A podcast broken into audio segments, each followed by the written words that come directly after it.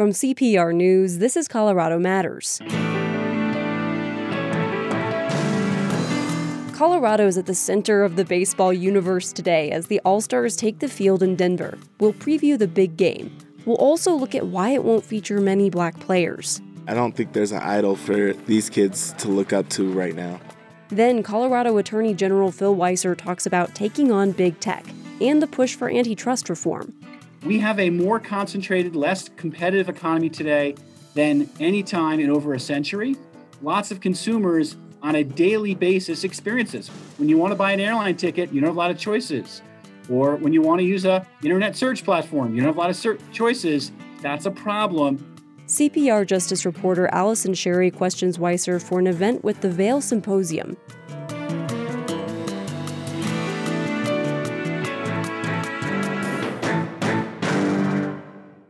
I'm Leanne Klassen, and my husband Bob and I are CPR leadership partners.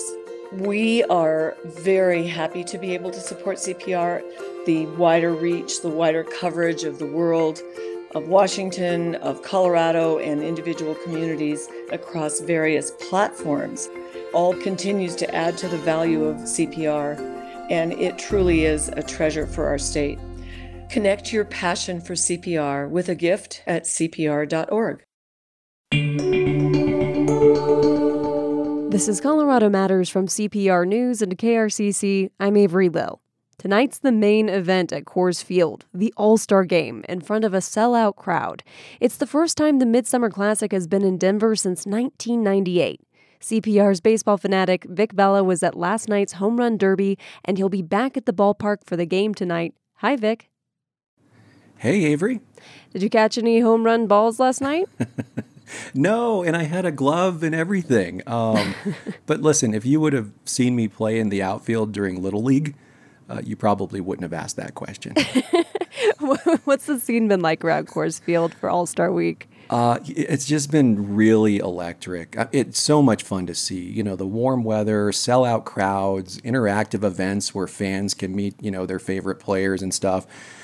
And you know, I was walking through the concourse uh, during the Derby, and it just felt different. Felt like on anything I'd, I'd felt in a really long time. It, it, feels like a major event again, and a lot of smiles on people's faces. And remember, Avery, this is like the first major fan-driven event of the pandemic since the pandemic, and honestly, from a st- reporter standpoint, it's just so nice being able to go and talk to people in person again, and the players themselves were super excited to be back in front of fans at the All Star game, really for the first time since 2019. I talked to uh, Chicago Cubs All Star Chris Bryant, and he expressed a lot of gratitude for being here. Like it's just it's been really cool to be a part of that and feel somewhat back to normal. Um, so yeah, you just have an appreciation for the game a little bit more and realize like, hey, like you know, don't take this for granted. Uh, that is a good feeling. Mm-hmm. There's obviously a lot of big names playing in tonight's All Star game. That, that is the point. But one seems to really stand out right now. Tell me about Japanese sensation Shohei Ohtani. Oh gosh, you know, Avery, the word sensation really doesn't do it justice, and, and, and I'm not being, uh, you know, I'm not exercising hyperbole. You know, uh, you know, you know, sometimes the news media is criticized for hyping up a lot of angles, um, but this one's coming from the players themselves. Like everyone in the All Star game, they're talking about Ohtani and the introductory press conference yesterday. About ninety percent of the the press conference was about him, um, and the presence of Japanese baseball media has just been incredible. And you know, even though he didn't win the home run derby, he absolutely crushed baseballs, and fans were oohing and awing and standing and cheering loudly when he was at the plate. Uh, and now today, he's going to become the first player in history to pitch and hit in an all star game, which is just incredible. And I was talking to, to a fan named Brett Sherritt. He's from Aurora, huge baseball fan. And he really put in perspective the historical talent that Ohtani is. You know, we didn't we didn't get to see Babe Ruth you know. So to see somebody that can pitch the ball and hit the ball, it's pretty it's pretty one of one of a lifetime type of thing. So I don't think it's going to become more common. I just think this guy is a special guy. Now, Vic, the Rockies are having a disappointing season, but they do have two players featured this week. Trevor Story had a good showing at last night's home run derby, and pitcher German Marquez will be the only Rockies player on tonight's National League roster. Talk about the seasons that they're having and what we can expect to see from Marquez tonight.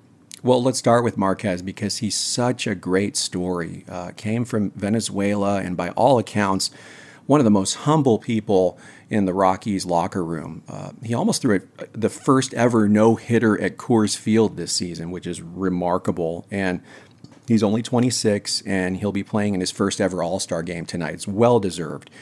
And as for Trevor Story, you know, as you said, he he had a really good showing. Uh, and before the the home run derby yesterday, uh, he talked about the pride he was taking in, in representing the National League. You know, I think you know anytime you're chosen to do an event like this, um, it's pretty special. So, um, yeah, I want to go out there and represent well for Colorado and our fans. And he did. Uh, made it to the second round of the Derby, really exceeding expectations, I would say. But you know, sadly for Rockies fans, the reality is now attention turns towards uh, Story's future on the team and how much longer he'll even be a Rocky. Um, and Avery, one last thing on, on Trevor Story. He's sharing a locker this week with his old teammate, someone Rockies fans know very well, Nolan Arenado of the St. Louis Cardinals. It's still really painful to even say those words. Yeah. And what happens after Story gets traded? Well, I mean, it, it, uh, questions will once again uh, be asked of the Rockies front office. Uh, you know, I mentioned Arenado when he left. Uh, and the Rockies really didn't get a lot for him in terms of uh, the trade. F- fans were irate. I hadn't seen anything like that uh, in Denver sports scene in, in a long time. And if Trevor goes too, I think you're going to see another season of hurt feelings and angry emotions from fans. Well, Vic, thank you so much. Have fun at the game tonight. Hey, thank you. CPR's Vic Vela will be at tonight's game. Follow him on Twitter at VicVela1. Thanks, Vic. Major League Baseball's diversity will be on display during tonight's All Star game in Denver, but while fans will cheer on many Latino players from different countries, the game won't feature many black players. Vic's also been looking into this and found baseball is struggling to attract them. Jackie Robinson steps in against Ford. Deep into left center, Irv Noren races after Robinson's blast. Jackie really teed off on Ford. When you look back at the greatest moments in baseball history, some of the most romantic memories involve black players who once dominated this sport.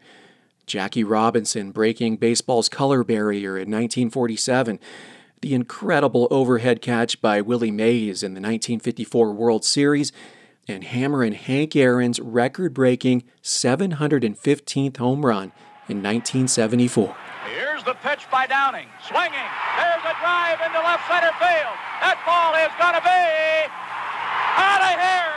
It's gone. It's 7-15. There's a new home run champion of all time, and it's Henry Aaron. The fireworks are going. Henry Aaron is coming around third. His teammates are at home plate. And listen to this crowd. Nick Dixon is an African American head coach for Aurora's Hinkley High School baseball team. His black baseball hero growing up? Uh, Griffey is the guy. Griffey Jr. Is, was my guy. A mammoth home run by Ken Griffey Jr., and both of them tonight have been tape measure jobs. His swing, pure swing. Greatest swing ever, right? Absolutely. You know, imagine I was him always growing up. But since the days when Ken Griffey Jr. dominated baseball in the 90s, the number of black players in the major leagues has dropped significantly.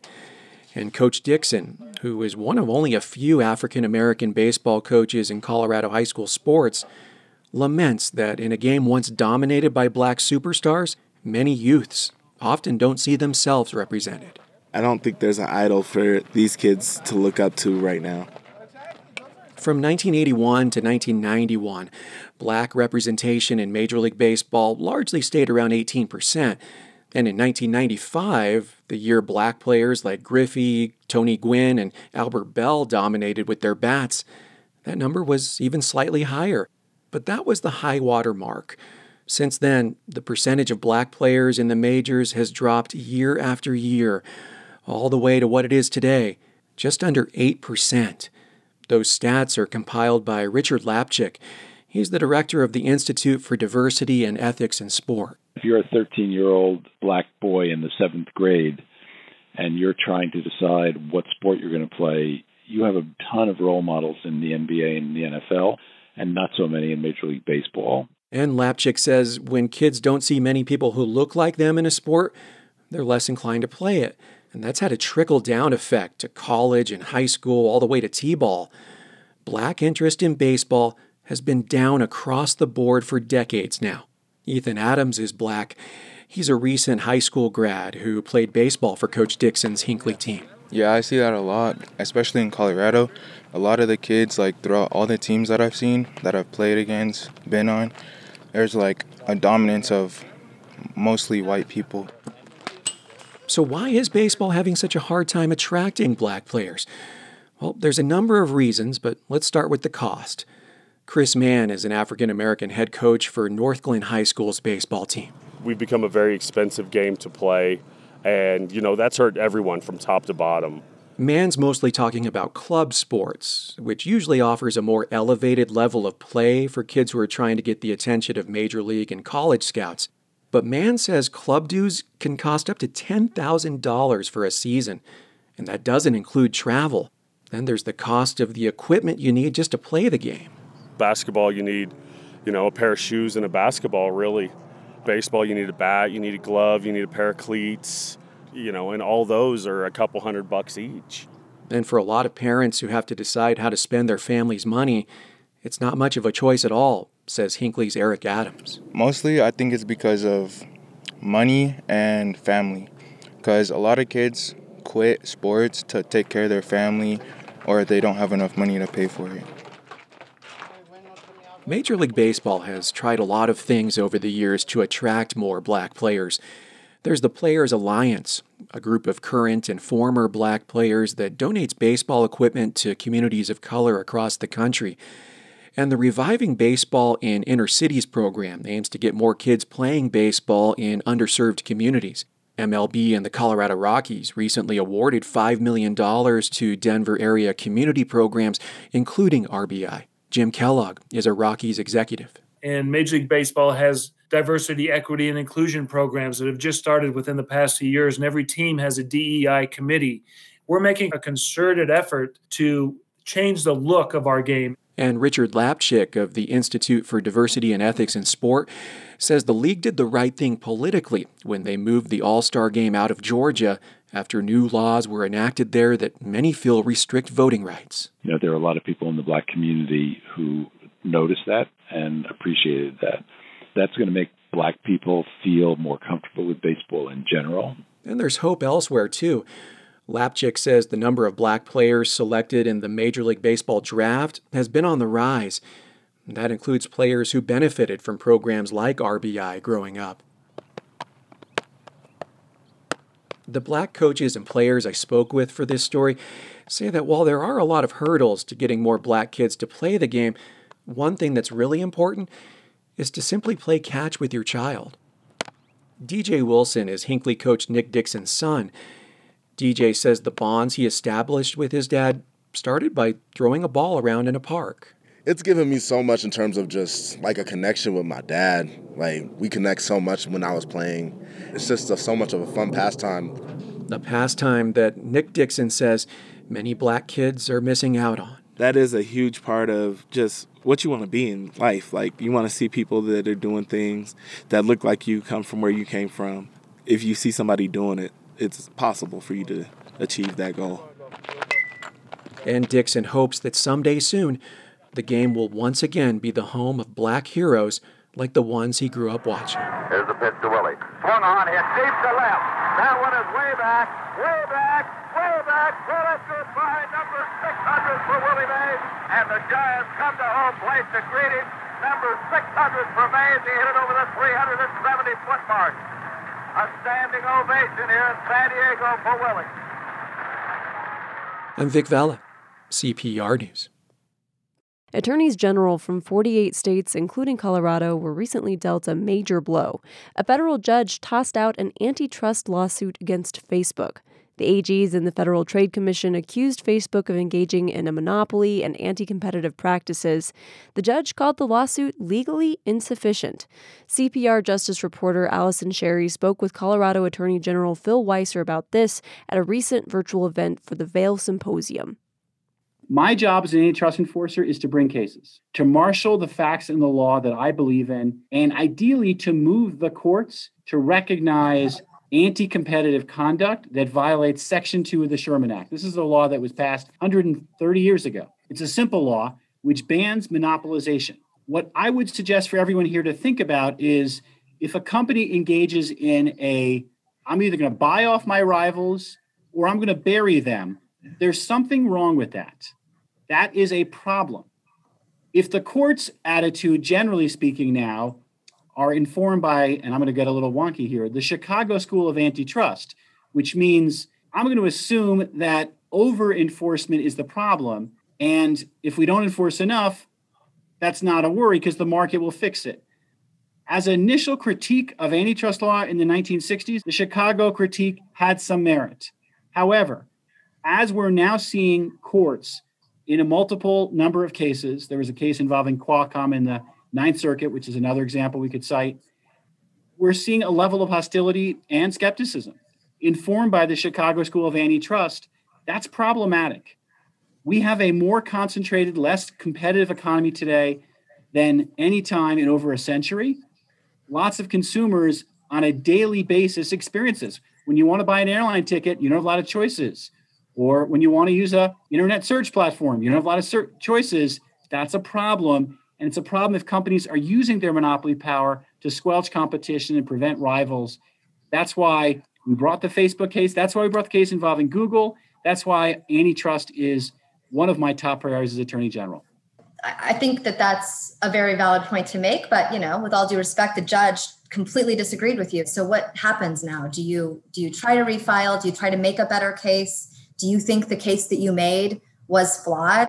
I wouldn't bring a case if I thought it was fundamentally flawed and worthy of being dismissed on what we call a motion to dismiss. We believe that we are kicking the tires hard on patterns of behavior that is problematic, that deserves to be called out, that is a viable, as lawyers would put it, cause of action.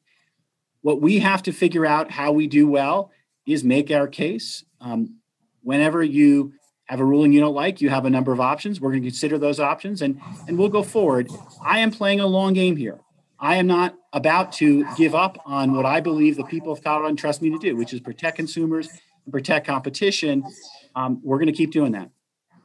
So we're all on Facebook. Probably a lot of people on this who are listening to the symposium are on Facebook. Tell me specifically, give me like an example, if you can, not to totally put you on the spot, but it's sort of my job right now, um, of what you think.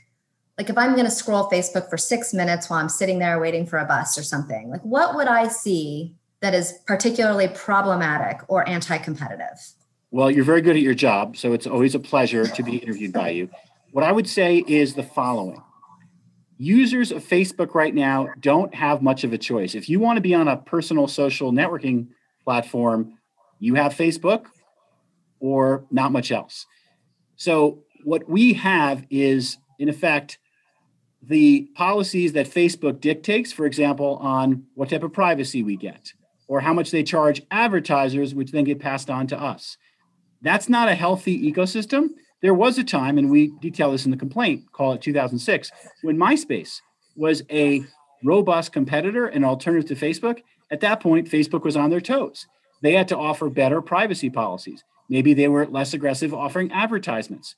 We want to have companies competing in the marketplace, having to offer a better product. And if they instead are a dominant firm who doesn't have to worry about competition and can undermine rivals through predatory behavior, that hurts consumers. Do you think, though, that um, last fall we saw some of this, some new competitors rise up with Donald Trump being banned from Twitter? Um, a lot of his followers went to Parler. They went to, um, I think it's called MeWe. I didn't write that down, so I don't remember that right off the top of my head. There was something else called Gab, I think. But we've also seen the emergence of TikTok. There have been some other things come in this space that I would argue you know, does actually present some challenges for Facebook. Now, maybe they're attempting to buy all these things right now, and I don't know it. But um, you know, do you think that maybe there is some ingenuity here, or do you think that Facebook still just completely rules the market and bad? Over time, we will know and we will see whether rivals to Facebook emerge. What concerns me and what motivates the complaint is over the last, particularly decade, Facebook singled out those most threatening would be rivals and bought them off. Those they couldn't buy off, Vine comes to mind. They were uh, founded by Twitter. They worked to deny access to key resources, interoperability, and data, so they buried them. The challenge for any would be rival to Facebook right now is will they be given fair access to data, data portability, interoperability to critical resources on the Facebook platform? As long as Facebook can play games, singling out some firms who are a rival to undermine them or to buy them, they will apparently do just that. That's why we brought this case to stop that anti competitive behavior and to protect competition. And just to remind the, the viewers that the rivals you're referring to are Instagram and WhatsApp, both of which were purchased in, I think, 2014 by Facebook, 2013 or 2014. In the early years, I think it was yes, in that time period somehow. Uh, Okay. For those who are looking for additional reading, the complaint is quite lengthy and tells that story. Um, you can find it on our website. So I want to stick with this just for a little bit. Um, you know, the, the case against Facebook has been pretty bipartisan across the country. It's interesting. There's a number of interesting bedfellows in this space fighting against Facebook. Uh, Congressman Ken Buck, uh, whose politics I'm sure you don't uh, share a great deal with, um, is also pretty outspoken about the need for antitrust reform. When they say the word antitrust reform, what does that mean to you? I had the chance to visit with Congressman Buck and Congressman Neguse, who are, as you put it, strange bedfellows. But Mhm. what unites them both is a shared commitment to protecting competition and consumers. There are a few areas that are ready for reform. The high level message is the one I articulated earlier. We need to give courts the clear message that over enforcement is not a core problem to be avoided at all costs. That's the Chicago school story I mentioned. Instead, we need more robust antitrust enforcement. When we look back in the airline industry, what we see is over the last 20 years, almost no entry into the airline industry. That follows some bad decisions, and those bad decisions really undermined a predatory pricing argument that was brought by the Department of Justice when I was there initially working for Joel Klein. He was the head of the antitrust division. And since that decision allowed predatory pricing, we haven't seen entry. Moreover, we've seen mergers in that industry such that consumers have less choice. The mm-hmm. message to courts has to be that's bad for competition and consumers. The same message, by the way, needs to be internalized by enforcers like myself. We need vigilance. Colorado Attorney General Phil Weiser talking with CPR Justice reporter Allison Sherry for the Vail Symposium. When we come back, what does Weiser think Congress can do to help AGs achieve reform and distinction between free speech and fake news? I'm Avery Lill. This is Colorado Matters from CPR News and KRCC.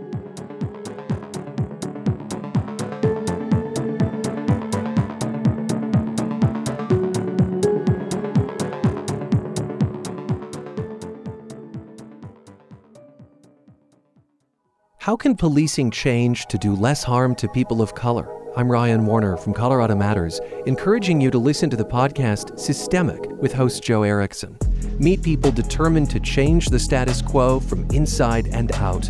Joe brings a wealth of experience reporting on criminal justice and racial justice. Her stories take you beyond the headlines and into people's heads. Come to cpr.org/systemic or hear it anywhere you listen. This is Colorado Matters from CPR News and KRCC. I'm Avery Lill. Let's get back to the conversation between CPR Justice reporter Allison Sherry and Colorado Attorney General Phil Weiser through the Vail Symposium. They're talking about antitrust reform and a judge's recent dismissal of a bipartisan lawsuit accusing Facebook of anti competitive practices. Allison asked Weiser what he'd like to see Congress do. Make sure state AGs are fully able to enforce the antitrust laws, that we're not actually marginalized as players. We need more officials standing up for enforcement. State AGs were given a lot of authority in an earlier congressional act called the Hart-Scott-Rodino Act. We need some additional protection so we're on all fours and respected enforcer, just like the feds. We also want to make sure there's enough funding for the feds to both do enforcement and do retrospectives of cases like the Steves Company case I mentioned. And mm-hmm. finally, we need to give the message to the courts not to be so skeptical about some of the sorts of cases that I've mentioned. Instead, to recognize we have got a major problem on our hands of not enough competition in our economy. So it seems like what you're saying is it doesn't necessarily mean reform, like there needs to be a bunch of new laws that need to be passed around antitrust. It's that you need to have more teeth, more resources behind enforcing existing laws, not necessarily that there needs to be new laws passed. I would not disturb the basic architecture. We have these really majestic antitrust laws that are short and are to the point and have been interpreted by the courts. The problem we have mostly right now is we've seen some courts acting with a undue skepticism towards enforcement. With a few clarifications, I think we could see uh, what you might call a congressional brushback pitch to the courts to say, guys, you're crowding out antitrust enforcement. You need to give it a little more room. I like that you called that that law majestic. By the way, you're such a lawyer, right? It is majestic. I mean, here's the thing: the Antitrust Act of uh, Sherman Act of 1890 is written on a few pages with grand phrases like barring restraints of trade or monopolization. Um, that is a thing of beauty, and antitrust lawyers have learned to love it. I love it. I have one more Facebook question, and then and then we're going to move to Google. Um, but I, and I'm going to go down a little bit of a rabbit hole, but I think it's an interesting rabbit hole, which is about algorithms and the Facebook algorithms. Um, and you and I have talked about this before. Um, there's some infamous Facebook algorithms and on the 2016 election that led Russians. It, uh, they were able to actually get in and purposely purchase ads that were fake and promoting false fake news, purposely inflammatory, purposely divisive for our democracy. A lot of that has come out in the last five years. You know, Facebook, in light of several congressional and government investigations, has vowed to change this. And, you know, interestingly, what it has done for the news industry, which is what I'm in, they started de emphasizing news and they started trying to promote more family photos and the old they used to they had this whole ad that was like it's the old facebook that you remember from the past i wondered what your role as an attorney general or the federal government's role would be in regulating algorithms, if that's even possible? Few different answers. First is if we had competitive platforms, and Facebook was only one of them, the decision of each platform would be less consequential. This is why the Colorado Springs Gazette, which leans pretty right, has been very appreciative of my leadership on antitrust because in a world where you have dominant control of information, there are going to be concerns about how different viewpoints are treated. That's not healthy from an information ecosystem perspective. Secondly, and I'll put another speech of mine in the chat, which I gave to the College Institute, we all should be worried about the state of our democracy and the state of people's getting information that is leading them to be operating in separate worlds from one another with more and more demonization.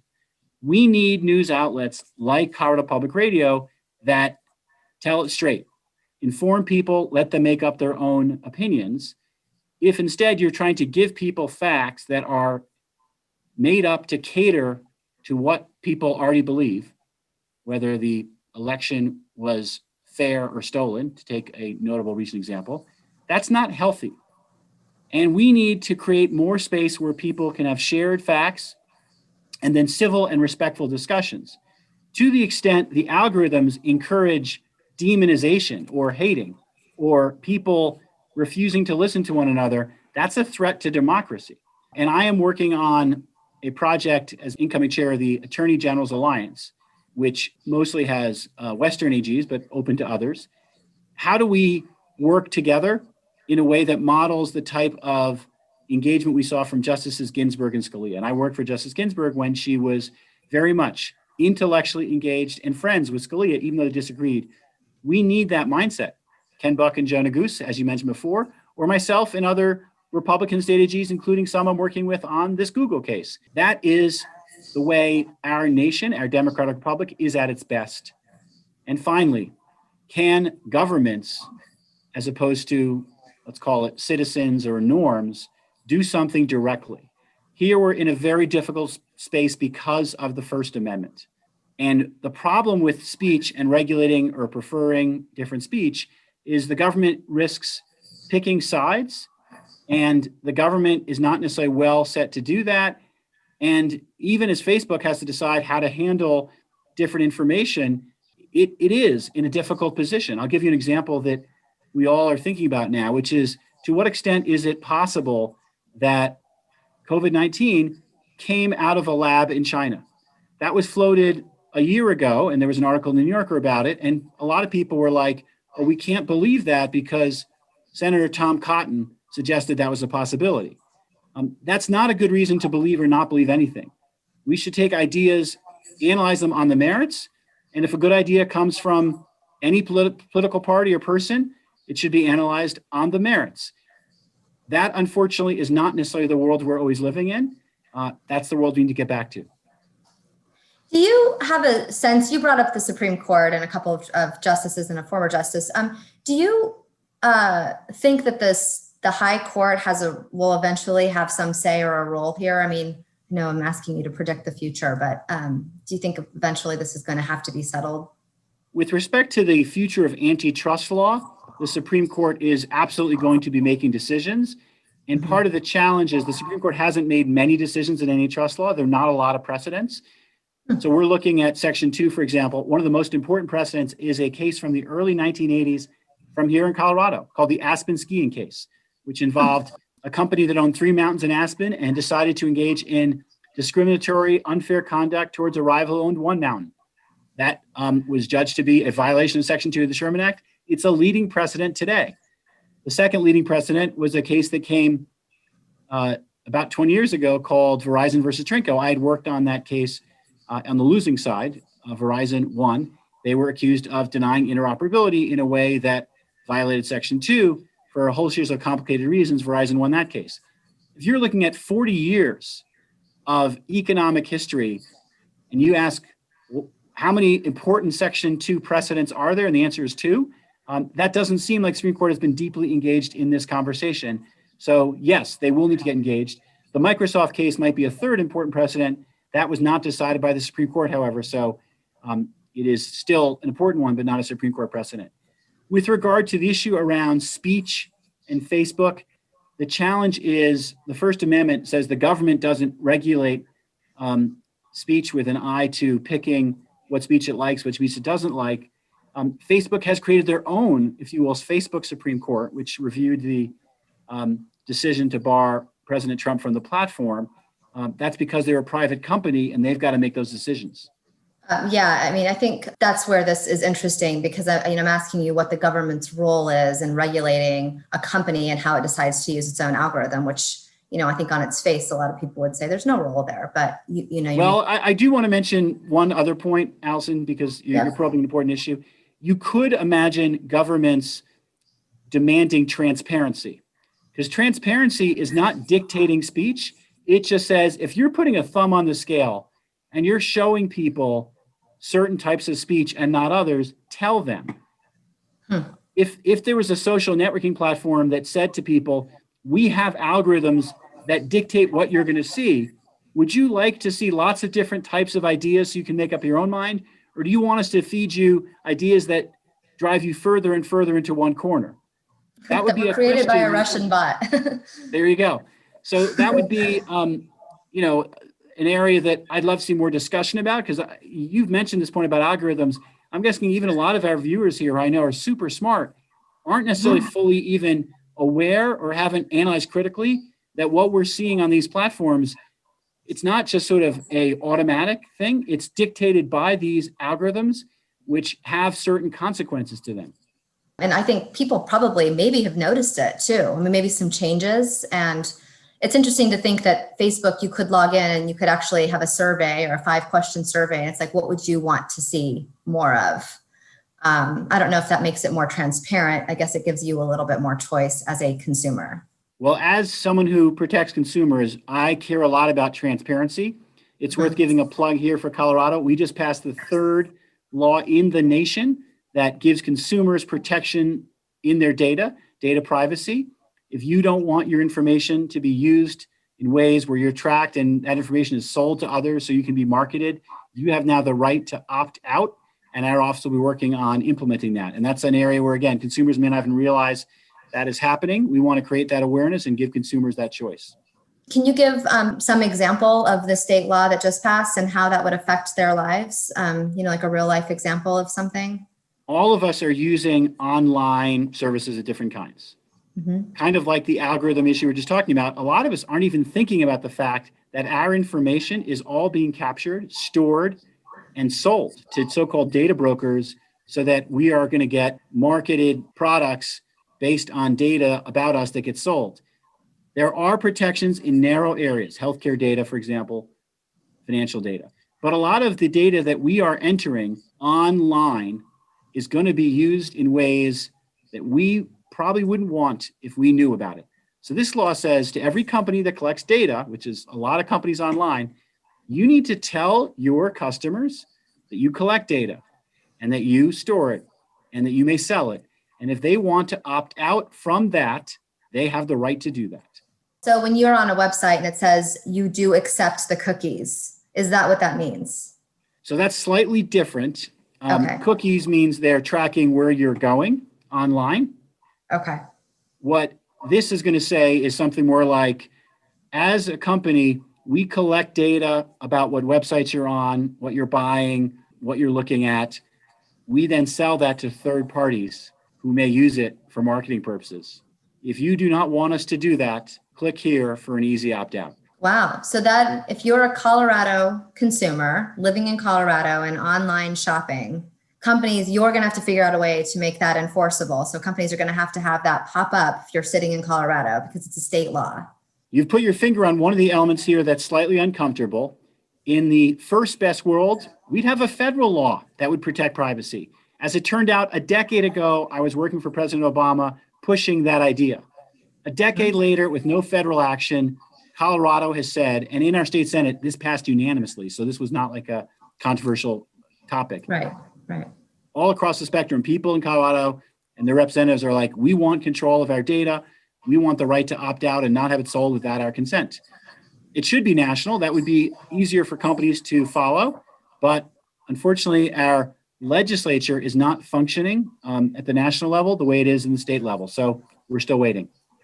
Let's shift just to Google. Talked about Facebook so much. I don't want to ignore Google completely because I know that you're mad at them too and you have filed a lawsuit. What's your concern, sort of broadly, about that search engine and how it negatively affects consumers? I should say I don't take any of this personally. Google has the right to decide how to conduct its business. I have the right and obligation to decide if it violates the antitrust laws. If they think I'm wrong, they can oppose me in court and the process will play out. And what I've observed with Google is what I observed with Microsoft. I mentioned before I worked for Joel Klein. He is an extraordinary lawyer in person, and he was the architect of the Microsoft case.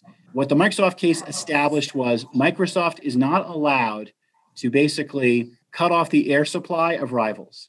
And that, by the way, was a quote from Bill Gates about Netscape, who had a Navigator product. The Netscape Navigator threatened to basically undermine the operating system as something consumers needed because if you got all of your applications on top of your browser and not on top of your operating system, you might decide, I don't care what operating system I have. That threat was one that Microsoft took seriously, and they proceeded to enter into a range of restrictive contracts that sought to cut off their air supply, limit their distribution. They sought to create a lack of interoperability with their platform so that Netscape's product wasn't as functional or as effective. And they generally sought to handicap their rival. Google has also identified threats from different vectors, if you will. One of them is the Internet of Things.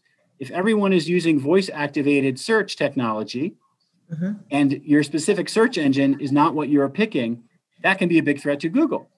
So, what's Google done about that? It sought to lock up all the distribution channels in connected cars, making it impossible for a would be rival to get a foothold there.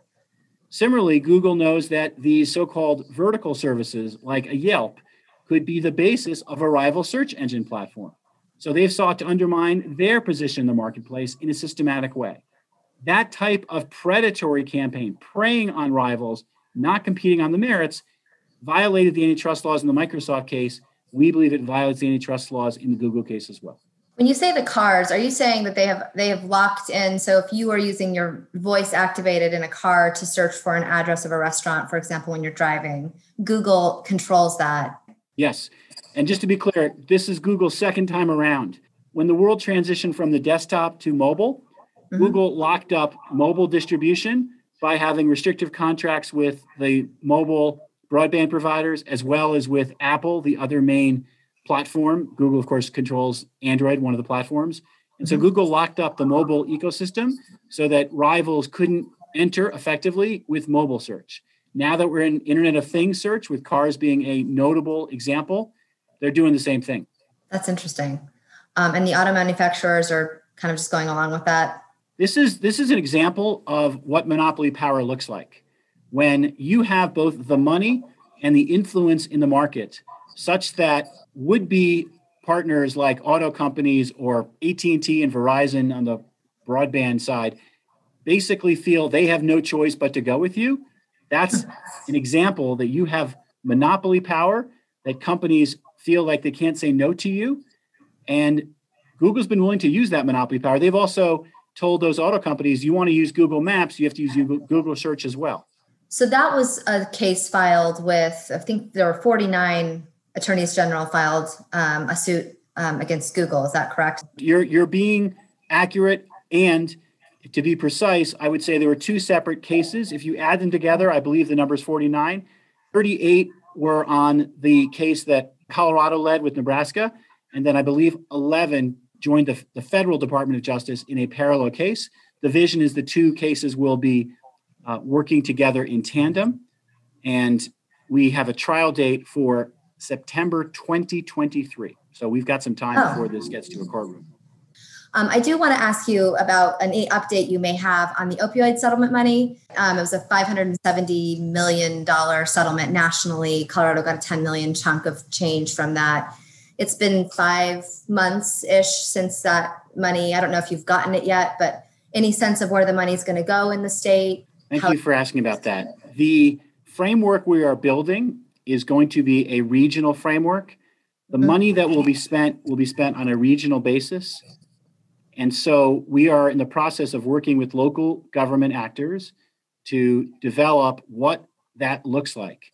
And the idea is we'll have a set of regions with their own governing bodies to get the lion's share of this money and to spend it to serve a range of efforts that will serve those communities. Drug treatment, drug recovery, education prevention are top of those lists. We're also going to work with some of that money at the state level that we would spend for statewide concerns like how do we get more people in the workforce to engage in behavioral health, particularly for a lot of our communities where they're suffering real workforce shortage. The first money, as you note, is in the door. We do have the check. There are some other settlements that are coming close in the New York Attorney General just settled uh, that state's case against Johnson and Johnson. Uh, we are going to be working towards national settlement. We hope as well with Johnson and Johnson as well as others. Uh, there's a litigation going on in bankruptcy court involving Purdue Pharma and the Sackler family. We've been very right. active in that case as well. Right. The goal will be towards the end of this year, not just this McKinsey settlement that we led, but these other cases to have the money eligible and then we'll have to work up this plan I mentioned so that we're ready to put it into motion. So the second half of the year promised to be an important time as we conduct this work. Um, I want to give you a shout out because I often told people what a big problem this was. And in the San Luis Valley, for example, 90% of the people who are in the jail in Alamosa County were addicted to opioids. And the sheriff there was frustrated because he wasn't really addressing the problem. People didn't believe that story until you told it for CPR, and your credibility and track record led people to think twice. This is a major challenge. It's also a challenge that we're not going to have as much money as we need. We have about 30% of the treatment we need in Colorado. This settlement fund will be valuable. What we really need is to use other funds as well so that we make this critical front end investment in better treatment, recovery, and education and prevention, if we can all be more mindful of substance abuse disorder and mental, health issues more broadly, I think we can better support one another. When you say like the San Luis Valley, and I, we, you know, both of us have been down there a number of times. I know you want to concentrate some resources there because the problem was so bad there. Would that be rehab centers? Would that be bricks and mortar, like a new building? Or would you have exist? Are there existing resources like just helping the sheriff with a couple of staffers who could, you know, maybe help with the treatment piece and not just cycling these people in and out of jail who are addicted? What what is it? I mean, are there any examples you can give that would kind of so literally this is a whole nother hour conversation we can and okay. should have because okay. if you go across the state and ask this question, you're going to get a lot of different answers. Part of what I think we're going to see in Colorado is a range of experiments. And one of our goals is to best nurture, support, look over, and share results. So yes to everything you said. Some parts of our state says we're going to build a inpatient drug treatment center. That's what we really need. Others will say we need more recovery support. So after people are an inpatient, they stay clean. Other people say we need more trained professionals who can be in the jails and other places giving people medication assisted treatment. Another one says we're going to use more telemedicine approaches that are going to help people in these centers get access to trained addiction counselors and everything else that you can imagine to address what has been a true crisis. Um, when I went to the San Luis Valley talking about the future of the valley, I wanted to talk about agriculture or the outdoor rec economy or other job opportunities. And, and what I heard back is we're not going to have a bright economic future until we address this opioid crisis. Um, you've mentioned, and this is uh, this is kind of going back to the antitrust stuff again. You've mentioned a couple of examples of bad behavior in sectors. You mentioned the airline industry. Obviously, we talked about Google and Facebook for a long time.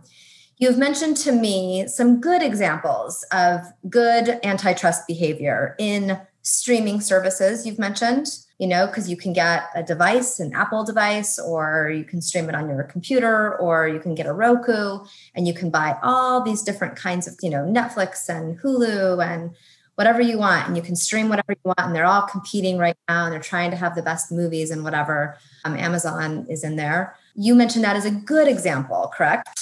Yes. It gives lots of choice for consumers which streaming service you want to sign up for. That's true. And lots of options. Um, if you don't want to, if you don't want one because you don't like Amazon, for example, you can you don't have to miss all the good stuff. You can get Netflix or whatever. Give me if you could give me one or two other sector examples. I'd love to know where else this is very healthy in in our economy right now. Well, first, I want to give an example that's historical but directly on point. When the AT&T case was brought and settled with the consent decree, there was a major change. Before the case, Dow Corning wanted to sell fiber optic cable to AT&T, which was then a monopolist. And AT&T said, "We're not going to buy fiber optic cable from you. Whenever we finish depreciating our copper network, we'll do it ourselves." And then that was going to be like 10 or more years away. After the litigation ended and Sprint and M- MCI had a chance to compete fairly, they bought fiber optic cable. Sprint, some people may remember, ran a commercial that you could hear a pin drop on the Sprint network, but you couldn't hear that on the AT&T network. AT&T immediately after that commercial wrote off their copper network, placed an order for fiber optics and improved their product. That's what competition looks like and brings to consumers.